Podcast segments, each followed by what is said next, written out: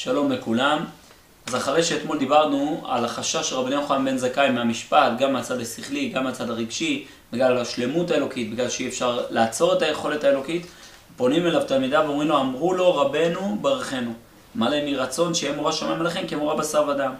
אמרו לו תלמידיו עד כאן, זה הכל, רק כמורה בשר ודם. אמר להם ולוואי, תדעו, כשאדם עובר עבירה אומר שלא יראני אדם. הרי סוף סוף כשאדם עובר עבירה הוא ככה דואג שאף אחד לא ישים לב. אז אם תזכו ככה לחשוש מהשם שרק לא ישים לב, ממילא אשריכם. אומר מרן הרב קוק בסעיף למד זין, באר להם שעיקר השלמות הוא תלוי בחוזק הקניינים הרוחניים, לא בגודל ציורים. כלומר, באמת הרבה פעמים אנחנו חושבים שהדימויים הנפשיים שלנו זה העיקר. אומר הרב קוק, לא, הנקודה זה לא איך אתה מצייר, לפעמים אתה בא ואומר, מה זה ביזיון הקדוש ברוך הוא לדמות אותו לבשר ודם? זה ביזיון, לא, גודל הציור הוא לא החשוב.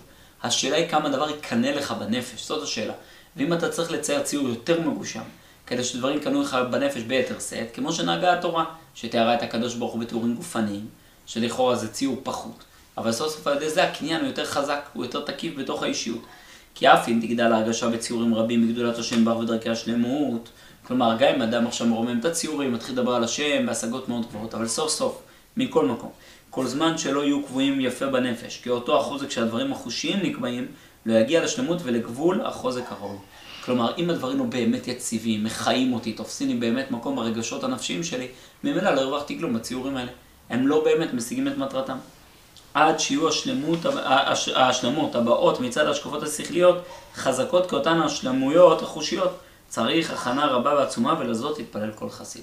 כלומר, לא יכול להיות אני מתייחס לחוש, לגשמי, יותר מה שאני מתייחס לרוחני. הסיבה שאני מתייחס לחוש הגשמי יותר מן הרוחני, בגלל שהרוחני מופשט מדי. אבל מרוב שהוא מופשט, הוא כבר הפך להיות, כאילו הוא לא נמצא. מרוב שאני מעדן את הציורים שלי, אני מתייחס כאילו, באמת הדברים לא קיימים כבר. וזה כבר מצב מעוות. זה כבר מצב כושל שלנו. ולכן לזאת יתפלל כל חסיד, שבאמת כל הציורים יהיו באמת חזקים בנפש, שבאמת אני אבין שהקדוש ברוך הוא משגיח. התרוענתי להבין שהקדוש ברוך הוא אין לו עיניים שכוח. אבל השאלה אם זה פועל לעולם הרוחני שלך, האם זה מעדן את העולם הרוחני שלך או מקטין אותו? אדרבה, גורם לו לכפור בהשגחת השם, גורם לו לחטוא יותר או לא? זאת השאלה. מה התוצאה הרוחנית של האדם מהדבר? ואמר, ראיה ניסיונית שאין חיסרון ההשתלמות בה מצד חסרון ידיעה בכמותה והרחבתה. כי מצד חסרון חוזקה והשתרשה בנפש. הוא אומר, אני אתן לכם סימן. הנה, קחו ציור שאני עכשיו מגשם, הוא אומר, קדוש ברוך הוא הלוואי והוא יהיה כמו אדם, ואתם נבהלים מזה, למה? כי אתם באים ואומרים, לא, אדם זה יותר רציני. אז זאת הלקות. זה בדיוק הדבר שממנו חששתי. שהרי אדם עובר עבירה, הוא מכיר בה שהגנות, הוא אומר שלא יראני אדם. ואם יראהו אדם יפרוש, כלומר לא יעשה את העבירה. ולא תפעול על אווירת השם ובושתו, עם כל הודעתו וידיעתו, בידיעת השם יתברך וחובת הבושה והיראה. אלא מפני שאין קניין השלמות של יראת השם חזק בנפשו. הרי כל אדם יודע שהשם משגיח, כל אדם יודע שהשם יודע הכל, ואף על פי כן אדם לא מפחד לעשות חטאים. למה?